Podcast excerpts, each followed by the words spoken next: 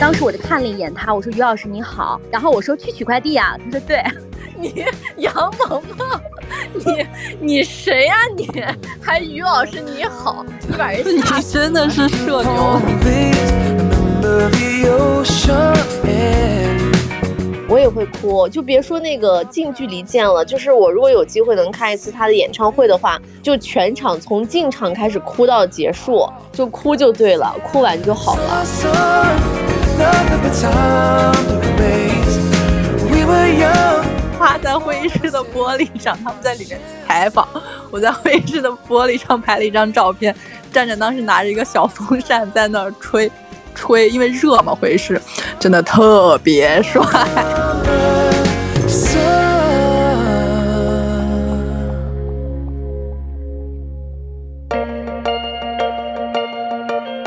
欢迎来到机长之家，这里是虚拟出租屋里的隔空对谈，这里是相隔千里的姐妹云聊天儿。我是爱静，坐标不在兰州，在上海。激动成这样啊！我是萌萌，我在北京。我今天刚刚落地，然后杨萌萌就拉住我说：“我们今天录啥？”我说：“我还想在上海稍微的休整两天。”她说：“不行，要赶紧把这期给录了。”然后呢，我真的就洋气了一把，你知道吗？因为兰州有个地方叫雁滩嘛，就是在外滩。然后我们领导就评论我的朋友圈说：“恭喜你从雁滩走向了外滩。”然后差距也太大了。对，然后与世界接轨了。但是这都不是重点，你知道吗？我今天下午跟萌萌说了一件事儿，然后呢就激起了他的期待程度，导致我们今天晚上的选题也给聊遍了。去了之后可以见到代言人，然后代言人是易烊千玺。他跟我说见到易烊千玺的时候，我一下就觉得天呐，这个活动一下 level 就变得很高。因为易烊千玺呢，在我心中是零零后的翘楚，就我觉得这是一个特别励志的孩子。我这个呃老大娘也想也想抚一下这个小鲜肉啊，所以我就觉得你要是能见到易烊千玺，麻烦你一定要冲到前面去。拿开你的自尊，去给我拍好几张照片，最好是有合照，我就对你五体投地。但是啊，总觉得我们和明星离得特别远，就无论是看台和舞台之间的距离，还是我们每次见明星都觉得很遥远。但是我跟你讲，今天我们邀请到了一位我和爱静共同的好友 Lisa，她因为工作的关系，她常常啊和明星就是面对面的接触，而且都是最红的、当红的这种明星。因为我们今天扯到四字弟弟的时候，我们就说我们要不然聊一下我们见过的明星吧。然后我们俩还就是非常跃跃欲试的，萌萌说我们俩来聊一期大聊特聊。结果我们俩就开始盘点我们俩见过的明星，盘出来之后发现我们正儿八经近距离的啊，然后你能看得清楚人家就是呃，比如说面部啊、皮肤呀，包括你能对比一下他的个头啊，这这种类型的，不是说那种特别远的那种演唱会类型的，我们俩见过的连五个手指头都没有超过，然后瞬间就觉得说我们咋这么土啊？好像感觉我们也有很多机会啊，但是你这么盘下来的话，就见过的明星特别的少，他经常可以见到，所以我们说，那我们就要把我们洋气的朋友搬出来，不然显得我们俩真的太土了。欢迎 Lisa 来到我们机长之家。欢迎欢迎，大家好，我是 Lisa，我在北京。我和萌萌是高中同学，和爱静也是合作伙伴。然后我是在微博工作，借着工作的便利，哎呦怪确实是见到了你就听你就听，你就听，天天见明星的人就是得在微博工作。大家听过那个明星扫楼吧？就扫的是他们那栋楼，就是那栋微博大楼。所以我我我们俩经常看到那种明星的生图啊，都是 Lisa 要拍好多照片，然后传在我们的群里面，然后我们就开始各种尖叫，说哇那谁好漂亮啊，哇这个是，所以啊，就是 Lisa 都是我们明星的一手资源。我们想问问对 Lisa，你最近见过嗯特别爆火的明星都是谁啊？嗯，是这样的，就因为我借着工作便利的机会，以及我工位特别便利的机会，其实我们就是离整个的娱乐组的位置比较的近，就是然后基本上近期的。热播剧啊、热播综艺啊，包括电影啊，然后都会来扫楼，因为因为疫情的关系嘛，今年也是刚开放。最近上的，比如说像是王菊啊、李纯啊，包括周五来的应该是高瀚宇吧。最近这些在播的剧，其实都有见过。哦，对对对，我想起来了，就是之前比较火的，就是王鹤棣和虞书欣。啊，啊，对对对，就是去年那个出现去年那了个剧我没有看，但是我我我知道他们俩的地心引力那个 CP。其实有一次，我记得是 Lisa 给我们发来了那个高圆圆的照片，然后就说哇，高圆圆好美呀、抖音上看到了就是高圆圆扫楼的，然后我就瞬间特别有那个骄傲的感觉，我想说，哼，我早都看过了，早都有内部的人给我发来了现场的图片。我要在这里插一句，我本人是见过高圆圆本人的。我跟她在七九八一家特别有名的面包店里面曾经擦肩而过，但是我没有认出来那是高圆圆，因为当时刚好疫情，大家都裹得特别严。她是戴了一个帽子，然后戴了一个口罩，穿了一身风衣。然后我当时还心想说，哎，这个女的还挺有气质的。我还心想说，哇，时髦的人果然还都在七九八。结果过了不几天呢，我就看见高圆圆在小红书里面发了一个视频，就介绍她最喜欢吃的那家面包店，就是我们曾经去过的那个地方。然后我心说，这不就是高圆圆吗？天哪，我有眼不识泰山，我有眼无珠，竟然没有看出来是她 啊！好后悔，你知道吗？那是我第一次见女明星。对，我们今天交流了一下，我呢就是比较近距离的见过的明星是刘亦菲和谢霆锋，杨萌萌 比较近距离的接触到的大牌明星是，我们就说大牌啊，就其他那种、就是算是有名，但是感觉跟大明星还是稍微有点差距的。呃，杨萌萌见过的是周杰伦和谢霆锋，我说你一个女明星都没有见过吗？她说对哦。我亲眼见过周杰伦还有谢霆锋，而且当时在一个记者见面会上，我还向周杰伦提了问，他还向他还回答了我的问题，而且是在当年最火最火的时候。这个值得炫一炫。对啊，但是我没有想过我们俩的交叉点是谢霆锋哎，因为我谢霆锋是我从七岁开始喜欢的一个男明星，然后一直喜欢到就是大学毕业。非常非常喜欢。后来我就是工作了以后，有一次谢霆锋来兰州宣传他的那个新电影儿，然后我就去了现场。我的同事。呃，在谢霆锋旁边做主持人的另外一个同事在我旁边抽中了谢霆锋给他给好像是自己做的手工曲奇，就在嗯旁边啥都没干上，但是就是在现场看了一下我暗恋了那么多年的男神，结果发现咋那么矮，就个子不是很高，然后穿的也很随意。再一个，他又是娱乐圈里面有名的从来不化妆的男明星嘛，所以就那个感觉还挺奇妙的。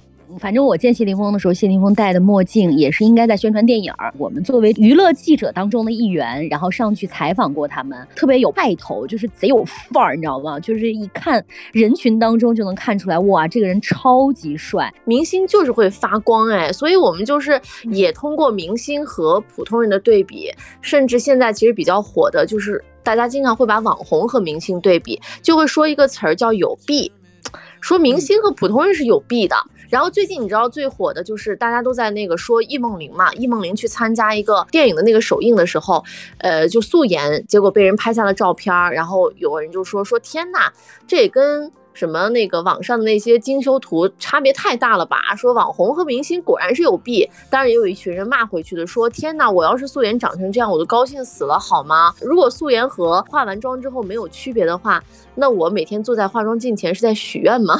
说 说这就不对呀。所以我们今天其实就想让我们见过明星最多的 Lisa 说一说这个有弊啊，到底这个弊在哪儿？其实因为我在微博也差不多有六年多了嘛，但是我刚来微博的时候，其实最开始参加一个比较大型的活动是微影响力峰会，就现在的红人节。然后后来是才陆续见了好多明星嘛，去参加那个微影响力峰会，第一印象是那些人其实在微博上已经就是那种百万大 V、千万大 V。也有那种美妆类的啊，比如说当时特别火的叫张大奕，就是他们也哦算是初代网红了嘛。就是在微博上你看到他们的时候，其实就觉得这小姐姐也挺美的，就是也很好看，也很有气质。然后，但是你在现场去，可能因为那是一个分享的场合，你再去看的时候，你就觉得，嗯，她可能是个美女，但是也就是。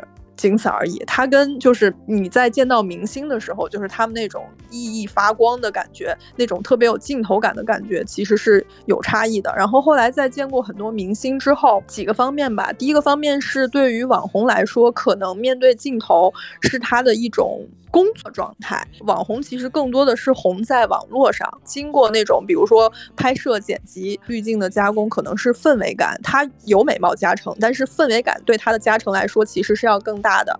但是明星是不太一样的，明星他更多的时候面对的是那种高清的镜头，反而是会放大人的缺点。当他们能扛住那种高清镜头，尤其是你在线下见到他们的时候，你会觉得，那真的是就是千万人里面挑出来的那一堆最美的人。他们非常懂镜头的语言，这一点是他们跟网红最大的区别，就是不是每个人都有镜头感的。这个镜头感其实日常对于我们来说，可能衍生成大家的感觉，就是大家可能通常会说红气养人。有些人在不火的时候，你看见他是一种状态；当他火了之后，过段时间再看他的时候，他就是完全另一种状态。在镜头面前那种态度，他自己其实是可以应对自如的。对于我们普通人来说，可能我们面对一台机器和你面对十台机器的时候，你的状态是不太一样的。第二个可能就是周围人对你的态度。如果可能你只是一个小艺人的时候，或者说你只是一个普通网红的时候，周围的人对待你可能更多的时候就是嗯很普通的一种态度，或者说可能也会戴着有色眼镜去看你，尤其是网红，有些漂亮的女生。但是对明星是不一样的，所有人都会夸你，都会说啊你辛苦啦，你很棒哦。在那种感觉下，人表现出来自信状态也是不一样的。啊，我刚想问，我说这是不是就是跟自信有关系？就是我变得更自信了，然后我的镜头表现力就会好。还有一种就是我见得多了，我自然而然就不怯了。比如说，我们以练习生来举例子吧。虽然说现在国内练习生比较少，练习生他们其实很多时候，尤其是你看韩语，他们面对那种高强度的闪光灯，他们是可以做到不眨眼的，因为你一旦眨眼就会被拍丑照。第二个其实就是妆造，据我近距离的观察，确实是会有这个问题。网红的妆有时候它其实画的相对来说会比较夸张。它是需要有那种呃，在特定的那种滤镜之下，然后你会觉得它那个妆很美。但是它那个妆一旦是嗯被那种高清镜头放大了之后，你会发现其实它是 over 的。但是对于明星来说，他更多的是他知道自己哪个地方是美的，他做的是减法。就包括明星扫楼的时候，其实他们的妆造很简单，不会特别夸张的那种，很简单。但是你会觉得他们很漂亮，尤其是高圆圆。当时我记得我给你们发那个照片的时候，其实就是我用手机随便拍的，那都是没有。找角度，然后我当时就说，真的是时光不败美人，真的是这样的，非常美，姐姐真的非常美。美到就是从头到脚，简直是，哎呀，我就觉得高圆圆简直是绝了。而且我身边很多的男孩子心目当中那个完美的女神啊，就是高圆圆那样的。我记得当时 Lisa 在我们的群里面发了一张照片，是《浪姐三》特火的时候，薛凯琪和刘恋去扫楼的照片。这个薛凯琪和刘恋好像也有一些气质上的差异，感觉薛凯琪真的就是明星当中的明星啊，真漂亮。那刘恋呢，就有一点点偏。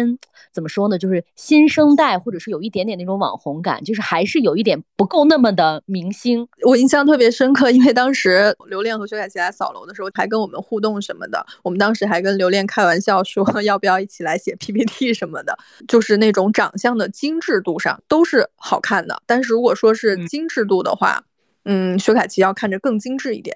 对，因为因为人家是走颜值挂的，人家留恋是走才华挂的，走的路线都不一样。那倒是，我觉得是谈吐上吧，谈吐上其实还是有点差异的。可能是因为，比如说他之前做乐队也好，然后本来他也是奥美出身嘛，他可能气质会亲和一点。大明星他站在你旁边的时候，他那个气质你就会感觉他就是一个大明星。对哦，不敢说话，就你跟人家说啥都显得你贼傻，你就是你谁呀？你跟人家在那儿。说我我这次来上海啊，我也在想，就是万一我要是 碰见一个，也不说明星了，就是万一碰见我特别喜欢的那些网红博主的话，我就在想，我跟人家打不打招呼呢？我第一句应该说啥，就显得不那么，嗯，傻呢？因为在回想起以前见明星的时候，都会有一种恍惚感，就是你好像见了他，但是好像又没有怎么见他，你跟他那个皮囊上的那个差距，天然的距离感吧。我记得我第一次觉得，就是明星和普通。人真是完全不一样的。看到刘亦菲嘛，当时也是刘亦菲来兰州做那个影呃电影的推介，她穿了一个特别普通的衣服，妆造呢是非常简单的，就是中分，然后把头发呃扎了一个低马尾，就是这样子，皮肤特别特别的好，皮肤闪光那种感觉。那身衣服如果给别人穿上，我觉得就服务员儿。他就是穿那个衣服站在那儿，你都觉得说那个衣服也不是很重要，就是无所谓，就是感觉皮和肉都是香的，你知道吗？就那种状态。所以我那个时候就觉得说，哦，我第一次意识到明星。人家那个头身比确实是太优越了，那个头怎么能那么小？那个五官就非常的立体。你说这点我真的特别有感受，就是其实我们公司的直男同事们，他们其实也也相对来说见过很多世面了。但是真的就是有两个女明星，我印象特别深刻，用万人空巷来说一点都不夸张。第一个就是高圆圆，就是那些直男同事真的是站起来就去追星，就就就要拍照那种。日常就是来个什么小明星，他们撑死。会说谁呀？还有一个最夸张的是佘诗曼，当时是《延禧》对，当时是《延禧攻略》刚火的时候，就是那种老牌港星，真的非常的 nice。他当时来的时候，不光是我们这一层，楼下那层的男同事都上来了，就整个那一层那天水泄不通。为啥佘诗曼会？佘诗曼，佘诗曼为什么呢？对于男生来说，他们其实看的那种港剧，大家小时候嘛，可能都是看港剧起来的嘛。年的回忆。对对对对对。真的非常美，而且就是非常温柔。就这么说吧，就是如果男女明星对比的话，女明星无论是你在电视上你觉得她怎么样，在现实生活中她一定是比电视上好看。反而是男明星，有时候你会觉得，嗯，好像不是那么回事儿。我要给你们讲一件非常搞笑的事情。我在我去练普拉提的电梯上，我见过于和伟，当时还戴着口罩，但是我一眼就看出来，当时他就去取快递了，你知道吗？就是穿的非常的随便，然后还塌了个拖鞋。那你想，于和伟在你眼里应该不算是一个帅哥吧？但是他头和脸都非常小。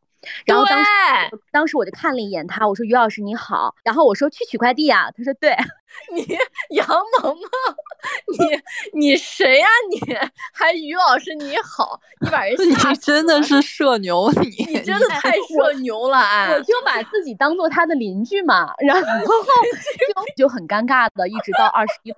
然后我本来想下电梯的时候跟人家说个再见呢，结果旁边那些人都头低下走了。我心想，那我就嗯也不要说再见了，要不然显得我们俩好像认识一样。上下打量了一下他，我说天呐，连于和伟的头和脸都这么小。我心想，那些明星真的，尤其是通过无论是电视屏幕也好，还是电影屏幕也好，都是把人要丑到极致，那就说明本人得美成什么样。我们普遍的这种感受，就是被明星 shock 到的那一瞬间，其实都是感叹到他们的那个头身比。后来我和萌萌意识到我们俩头很大了以后，我们想说完了，这辈子也不可 也不可能 头是没办法再缩了。就你就认命吧，只能自洽了。我给大家说一下啊，就是 Lisa 呢非常痴迷王一博和肖战，就是痴迷到我难以理解。有一天我们俩赶飞机，一路上 Lisa 在那个候机室里面啊，就看到了还是肖战还是王一博代言了一个什么的大广告牌，Lisa 要赶上去说我要拍照，我说你怎么？怎么现在还越活越小了呢？跟年轻人一起追星吗？他说你不知道，然后巴拉巴拉给我讲了一晚上他们俩之间的故事，又是什么这个粉啦那个粉啦什么之类的，然后甚至他还要花大价钱去买什么肖战的一些周边，好像是 GUCCI 的包啊，还是哪个 Coach 的包。我说你疯了吗？然后他特别特别痴迷这两个人，所以我就问问你，就 Why？我本身呃也是看耽美嘛，其实是先看的那个《魔道祖师》，然后看完《魔道祖师》之后就觉得那本书其实写的非常好，然后当时不是就是开始单改嘛，其实也有担心啦，作为原著粉也有担心，就害怕这个选角会毁掉就是自己心中那个角色。当时刚选他们俩的时候，就其实还是有点担心，但是看完《陈情令》的时候，就真的觉得他们对人物的还原度特别的高，尤其是肖战他演的那个魏无羡，其实就是我心中羡羡的样子。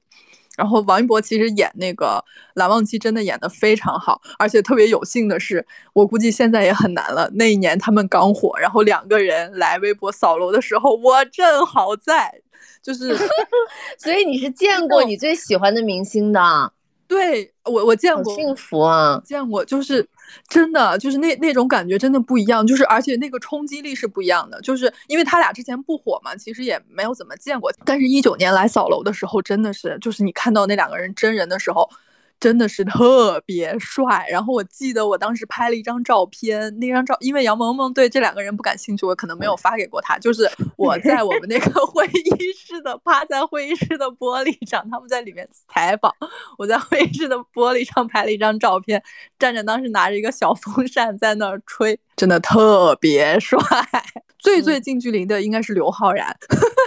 哦，刘昊然，刘昊然也是真的帅，就是刘昊然我喜欢。就是刘昊然当时他们应该是宣传《唐探几》《唐探三》吧，好像是他跟王宝强来，刘昊然当时还抱了一条狗在怀里，因为我当时觉得那个狗狗特别可爱，我还摸了一下刘昊然抱的那个 狗狗的爪子。四舍五入和刘昊然握过手，对对对，你四舍五入和刘昊然握过手，包括还有一个我觉得都是头小到变态的白敬亭，就是从那个屏幕上看起来就头那么小，然后那个五官那么紧凑，你说现实生活中得。it. 啥样啊？跟这些人合影真的太有压力了。杨萌萌，你受少了这种打击，你还和于和伟在那说话。我和这些明星其实都说话了，我我能体会到你们见到明星的那种紧张啊。但是我每次见到这些人的时候，我就有一种特别强烈的冲动，就是我觉得我也是明星，所以我和他们是可以平起平坐的。所以如果一旦给我说话的机会，我就一定要和他们对话，因为我心目当中的那几个人啊，我想象当中，如果我要能见到他们的话，我肯定会哭。谁？你们猜？是谁？杨钰莹，我都想，我跟你说，我见到杨钰莹，我泣不成声的那种感觉。我现在每每想起来，我都会觉得很激动，你们知道吗？对，我跟大家讲一下，我跟大家讲一下，杨钰莹是杨萌萌的女神，而且从小到大呢，她觉得自己就是杨钰莹，并且会在自己的所有的作业本上都写自己是杨钰莹。我在跟家里面人沟通的时候，我都我说你们以后就叫我钰莹，不要再叫我杨萌萌了。神经病，还有谁？高晓松、王菲、杨钰莹。我见过高晓松，哎，高晓松特别奇特。高晓松他是拿他的那个呃络腮胡子瘦脸的，他整个其实脸和脖子是连在一块儿的嘛。但是你看他本人之后，我真的近距离看过他的，他本人就是他胡子不是在那旁边嘛，然后把他那个下巴就显得贼窄。哎，你说起这个杨萌萌，我还有一个高晓松的签名呢。哎，我跟你们讲，还有一件事抱枕，因为高晓松之前不是离婚了嘛，我就想的就是他和他的前妻，他们抚养孩子可能就会比较艰难，所以我就多买了他前妻的很多的衣服。你这个逻辑，为了照顾人家，我想的就是这样减轻一点他们对于孩子抚养的负担。然后包括高晓松的妈妈的书啊，还有他舅舅的书，我都买。就是我是一个不追星的人，但是如果我爱我自己的明星的话，我会用这样的方式在背后默默的支持他们。那那你为什么要要谴责我买买代言这件事情？我也是真金白银的氪金支持，好吗？对，所以他比你更疯。你至少粉的那个人，大家就是还是觉得说有帅的那个花痴的那个点吧。杨萌萌粉的这个高晓松，并且把高晓松那个矮大紧的那个。照片弄成一个抱枕放到我们家里，放到机长之家，真的是吓死人！我给大家讲一下。然后我也很爱王菲，我爱王菲爱到就是就真的是我所有的网易云里面的音乐全部都只听王菲，然后我就是爱她爱到极致。我包括到现在，我每天晚上睡觉之前，我一定要看一下她以前演唱会啊或者是什么的一些视频，我才能够安然入睡，几乎成为了我人生当中的一个习惯。我觉得她现在不仅仅是一个明星，在我心里她就是一个支柱，就是我的一个精神领袖。我为啥？想要聊这些话题，你知道吗？就是因为窦靖童出了一首新歌，然后这个新歌呢，就是妈妈，我想对你说，所以我就觉得我一定要聊一下。然后我，我今天把这句话说完，我觉得我就圆满了，可以了。后面你们聊吧，我听着就行了。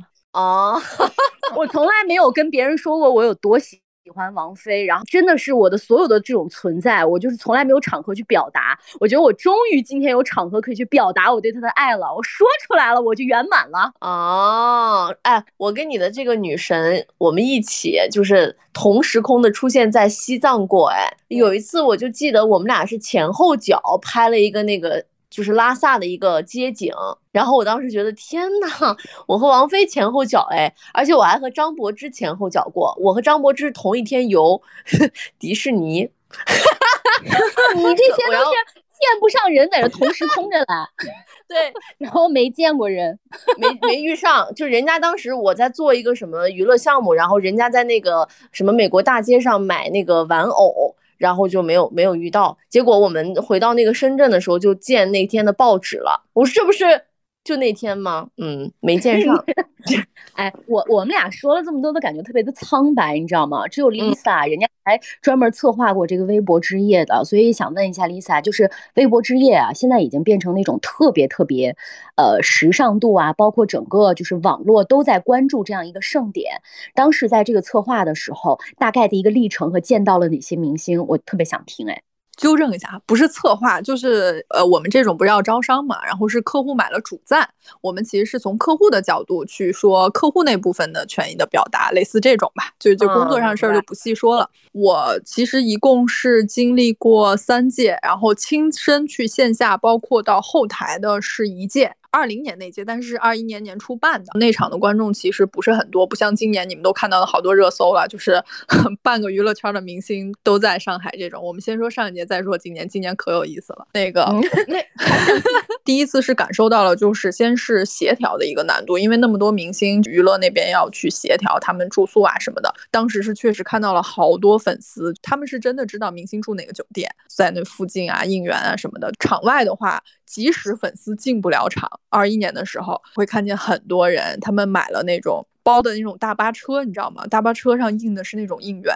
然后就围着那个场馆转。第二天开场之前会有一部分明星来彩排，我印象比较深的其实是虞书欣他们那个组合，但是我已经不记得那个组合叫啥了，The Night 好像是。那如果我说错了，那就是 The Night 的粉丝不要怪我，因为我真的不记得。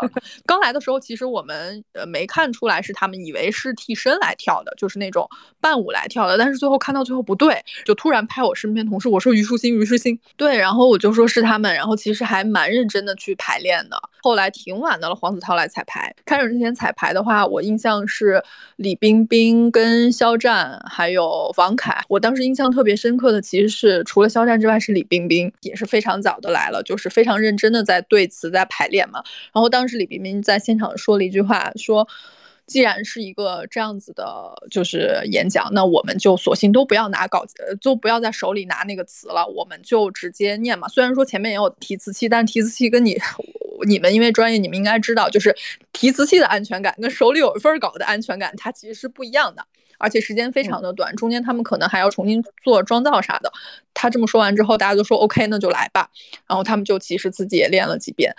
就是这种大牌明星真的不一样，他没有去敷衍这件事情，他也很认真在做这件事情。因为当时很多人在彩排嘛，我一抬头，当其实肖战还没有说话，我就抓着我旁边同事说：“我说肖战，肖战，肖战。”他说哪个？我说就台上那个，那个穿条纹衫的那个。他说是吗？没戴口罩你都能看见吗？我说就是他，就是他。他当时下台，然后从我身边走的时候，我其实特别想说一句“战战加油”，但是 那句话始终没有说出来。要要我就说了，要我不仅说，我还要跟他聊天。渴了吧？就是就是还蛮遗憾的，就因为很近嘛。因为我当时激动的都哭了，我同我同事当时都说 你不要这样，你淡定一点。然后啊，我能理解，我能理解这种哭的，因为刚才不是也就是 杨梦说她要见到王菲啊什么也要哭嘛。然后我觉得我如果要见到萧亚轩的话。我也会哭，就别说那个近距离见了，就是我如果有机会能看一次他的演唱会的话，就全场从进场开始哭到结束，就哭就对了，哭完就好了，就是。你就应该站到台上说肖老师。要喝水吗？不行，跟他对话上去，我就被扫下台了。是的人会把我赶下来说：“这个人你在干什么？” 毛晓彤也是火了嘛，因为在电视上其实能看到她们已经很漂亮了，但是我在现场近距离的看见那几个姐姐的时候，我真的是被惊到了。就那一瞬间，那个美是真的，就是能把你扑倒的那种美。天呐，真的非常漂亮。这么说，比镜头前。的那个美貌程度再乘个十，而且我们当时有一个同事，他是站在那个红毯的那个机位嘛，然后他就会拍了很多就是那种红毯的生图发给我们。迪丽热巴是真的漂亮，是真的漂亮。迪丽热巴都不用想就知道是一定是超级美翻天的那种人，就是百万人都抽了一个老天眷顾的那种美。但是有一个人呢，确实比较的一般，就是这这不是黑啊，就是不是说不漂亮，就是跟那种美艳型的比起来，就是相对来说，她是属于演技派的。就是你说你说完了，我给你 低调。哦，是这个能想到。你会发现女明星是真的很漂亮，很漂亮，反而男明星就是他们跟电视里面差距不是很大，甚至没有电视剧里面你那么好。男明星身高再不高，但是他有一点优势，就是他的头身比。头脚小的人啊，真的就是看起来会比较高。哎，今天杨木跟我说他见过那个，脸跟我差不多高啊。哎，对对对，我也见过他，他就是那种他长一米八的脸，但实际他只有一米七多一点吧。哦，哎，现实生活当中也有这样的人，就是长着一张高个子脸，结果呢，老师说 这位高个子同学站起来回答问题，结果他站起来的时候，全班就 沉默了。个子很矮呀、今年虽然我没去嘛，但是我今年真的是 在公司听到了好多 特别好玩的事儿，就是有的那段时间天天在办公室捡乐，我真的要被逗死了。快说快说，第一件事情就是大家都在那个热搜上看到的，就是说为啥那个直播红毯直播突然之间停了，然后大家就开始骂我们，说你们能办吧，不能办算了。对呀，为啥停了？粉丝整个把那个路堵了，确实是对交通造成了一定的影响。粉丝确实非常多，虽然说有一部分粉丝当天已经引导，就说大家去体育场里面。这个热搜我记得特别清楚，叫“下午内娱活了，晚上内娱死了”，就是 因为没有办法，当天就是直播到一半儿就那个啥了，就这个就是超出你们预期的，是吧？就是这么多人来，是完全没有想到的。我们那些官方账号也有发，也有呼吁嘛，包括各家的那个明星也有发，但是就是大家都知道，疫情之下大家都想出去玩儿，那那内娱现在没有舞台，对不对？大家都想看自己的 idol，心情是可以理解的。明星都非常的卷，我就听见大家预定那个妆造，真的每个人都非常的用力，都是想要自己美的。另外一方面呢，其实就是粉丝都在吐槽说。微博，你们这个分猪肉大奖好像人人都有奖。我想说的是，明星其实很在意。所以还是不好混啊！你看看方方面面，从颜值，然后到这种咖位的争夺、资源的这个争夺等等等等。哎呀，我觉得总之就是真的到那种我们觉得闪闪发光的那种超级大明星啊，这个路还是比较长的，也是需要沉淀的。因为我觉得是这样，就是明星分好几种。你在没火之前，其实你也难受，你的团队也难受，所以你必须要找机会让自己火。火了之后呢，你又要火的时间要更长一些，让观众不要忘记你，所以你又要很用力。当你已经成为一个巨大的明星的时候，你又觉得啊、我已经在这个咖位上了，所以我必须要保持在这个咖位，就更用力了。所以我觉得其实明星也挺难的吧。除了身材之外，还有各种美貌、皮肤。像我们只管脸，人家全身上下可能都要管。对，嗯是你就想咱们自己减肥的时候的那个心路历程，再想想女明星姐姐们真的是要比男明星努力很多，就是姐姐们常年是要坚持那种状态的。郑秀文说她这辈子就没有吃饱过，好像接受一个很长的采访，她说我到现在只喝了一口水，我觉得头有点晕。然后记者们就很害怕，说你要不要吃点别的东西？她说没事儿，我就再喝一口水就好。我当时就觉得天呐，好可怜啊！但是没办法，这就是付出的代价吧。嗯，所以那天我发那个朋友圈就这么说的呀。那个人就说我我从来都不嫉妒富有的人，因为这个世界上无论富有还是贫穷的人都要减肥，就是你但凡想要减肥，你就得饿着。就这件事情非常的公平，大家想吃的那些能发胖的东西，我们也能吃得起。但是在减肥这件事情上，大家都是公平的，没有哪个人说我可以完全不靠饿，我就完全瘦下去，不可能的。说看到那些网红明星们更好看的，就会就会想说，他比我饿的更久，他比我饿的次数更多。这里面可能有一小部分明星，他可能是健身的那种比较多的，就是有两个吧，就是我印象中是 Magic Q 来的时候，童年那种美艳的女明星，你发现她到那个年纪，她的身材依然很好，她依然很美艳。然后还有一个就是李若彤嘛，她不是也是常年健身嘛？我记得当时她来微博的时候，嗯，他当时的那个直播的内容好像也是跟健身相关的嘛。我印象中还在我们前台那个地方拿一个壶铃球在做演示，你当时就觉得。他的瘦也是那种，还是能看到肌肉的那种瘦。这些明星现在不是纷纷下场，开始走进互联网，走进大家的视野了吗？反正也在纷纷的抢占市场吧。但是你就会发现啊，说古早的那一些网红，那些网红呢，就是有很多都是瞬间就消失了。这个消失的原因啊，我也去了解了一下。第一，可能承受不了太多的压力。人在瞬间爆火的情况下，你也会来很多负面的东西。明星他除了这些美貌之外，我觉得他们还会练就一个强大的心理，面对大家很多的批评的时候，我能能够接得住。因为网络这个东西门槛也很低嘛，我突然爆火，突然就消失。但你会发现，如果你要是是一个明星的话，它其实是一个长久的一个工作。就是我不能够因为大家的批评我就消失了，我不可能消失。我过了一段时间，我可能还是要回来演戏啊，或者怎么样。你们看那个董洁了吗？突然又爆火，也是因为在小红书上各种直播，然后博得了大家很多的好感。现在有很多戏在接。明星他的工作的时间周期和生命周期它很长，而网红呢，我们普遍会认为说他只是吃到了一波网络红利。大家对于这两件事情的认知不同，所以导致说我对于这两种职业的他的这种好感度可能会不一样。网红他其实本身他在展现的那个就是他的人设。那已经是他的人设了，就等于网红他在出演演绎的人设等于他本身了。这样子的话，其实他塌房或者说替换的风险就会非常的高。就是再出现一个同类型的，他很容易被替换。但明星其实是不一样的，明星是除了美貌之外，他有作品，作品之外，他还有自己的。性格，所以这就是演员比爱豆，就尤其是这两年啊，前两年可能是流量为王，那这两年就是大家回归本质的时候，会发现演员其实他的生命周期更长久。另外一方面，你会发现，如果他是一个演员，大家对他的容忍度就会很高，一些小的负面其实不会影响到他。但是 idol 呢，其实就不是这样子的，idol 其实是人设大于作品的。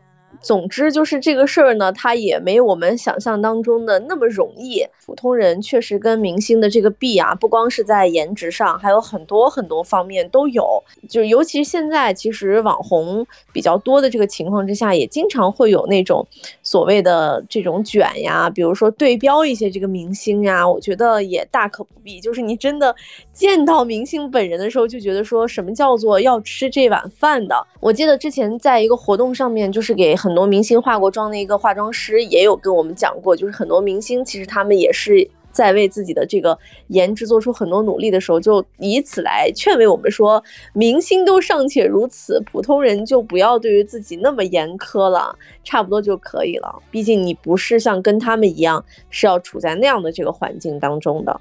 哎，我以前觉得聊明星这个话题啊，会显得我们很没有深度。但是我发现我们今天聊完了之后，让我整个人特别兴奋。就是女孩子聚在一起，还是喜欢说一些 明星八卦，这个话题永远会让我们觉得有新鲜度。所以今天呢，我们 我们就终于如愿以偿，你就露出了我们最本真的样子。也希望大家呢，可以在评论区里面来说一说啊，就是你最喜欢的明星是谁，然后你最想见到的是谁。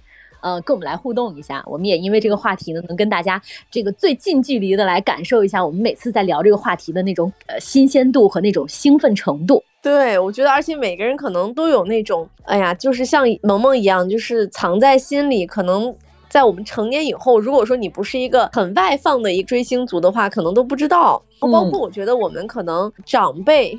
甚至就是比我们大很多的人，我觉得大家可能都会有这样的一些心思，只不过没有一个。现在好像年龄越大之后，你就觉得谈这个话题越来越幼稚了。然后我们这期的这个节目当中，我们就可以大聊特聊追星，只要追对了，就跟我们之前那一期讲的，其实能够给大家带来很正向的反馈的。好，那我们今天特别感谢 Lisa 的到来，谢谢 Lisa，告诉了好多我们的那个信息，拉高了我们整个吉人之家的一个，就是例子的一个库。对，如果大家想要一些生图啥的啊，你就赶紧 加我们的微信。等我们以后有了自己的听众群之后呢，我们也有请 Lisa，她如果再拍到那种特别特别漂亮的女明星的生图，可以抛在我们的群里面，大家一起来养养眼。再次感谢，好的，那就祝我能够。近距离的拍到易烊千玺吧，对，对 你一定要给我们发图，我的四字弟弟，I love you。OK，那好，我们今天今天这期节目就这样了啊，好，好，拜。拜，拜。拜拜。